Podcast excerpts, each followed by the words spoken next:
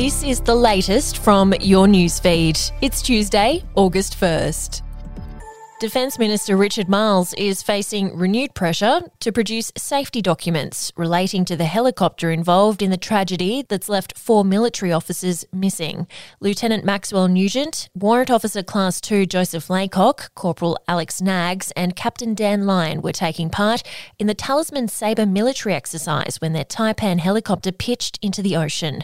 The Taipan fleet has now been grounded pending an investigation into the incident, and New South Wales Green Senator David Shoebridge first raised alarm bells about the safety of the helicopters in June and will be moving to obtain secret documents previously withheld by the government. Sydney developers and businesses could be taxed more to recover costs of the Metro West project, with their land skyrocketing in value if it goes ahead. The New South Wales government's considering imposing value capture rules on corporate landowners along the proposed metro line from the CBD to Parramatta. The Minns government's considering how to pass some of the windfall created for landowners back to taxpayers while allowing new homes to be built. Increasing taxes to capture value from owner occupiers, however, is currently not among the options being considered by the state government. And Victoria Police will investigate whether the desecration of Meshlin Marrogi's grave was a strike at her drug boss brother George. Vandals broke into a mausoleum at the Preston General Cemetery and singled out the final resting place of Ms. Marrogi, who died in 2021 at age 30. The attack, if directed intentionally at Ms. Marrogi's grave, would be a highly provocative act during a period of instability in Melbourne's Middle Eastern organised crime world. A forensic examination has been made of the mausoleum, and it's expected police will look for any CCTV which may help them to identify the offenders. We'll be back after this.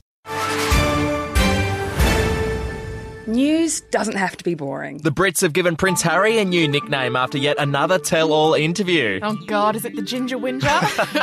Let the team at news.com.au get you up to speed each day with their podcast, From the Newsroom. a couple were busted joining the Mile High Club. Well, I guess they can't fly Virgin anymore. Politics, sport, red carpets, royals. Get all the goss in just a few minutes.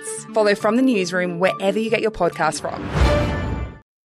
You're more likely to be robbed, have your home broken into, or your car stolen in Queensland than anywhere else in the country.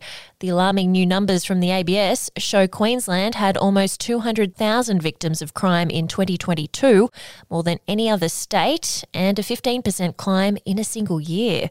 This included the highest number of victims of robbery, unlawful entry, and other thefts. Queensland's crime crisis, along with health and the cost of living, are predicted to dominate budget estimates, which are kicking off today. And McCartney Mania will ignite Adelaide when the Beatles legend plays an intimate arena show to open his Got Back tour to Australia later this year. It'll be Paul McCartney's first Adelaide concert in 30 years, returning to the city where an estimated 350,000 people lined the streets between the airport and town hall to catch a glimpse of the Fab Four in 1964.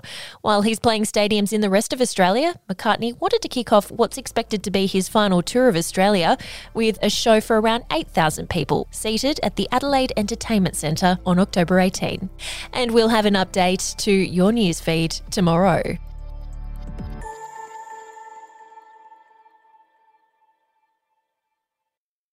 Australian history is full of colourful but forgotten characters, from alleyway gangsters to Cold War spies and eccentric entrepreneurs. There are hundreds of incredible stories of adventurous Aussies that never make it into our history books. Each week, I talk to some of the country's greatest history authors, sleuths, and yarn spinners to uncover the untold stories of some of our most interesting and offbeat ancestors. The show, in black and white, can be found wherever you get your podcasts.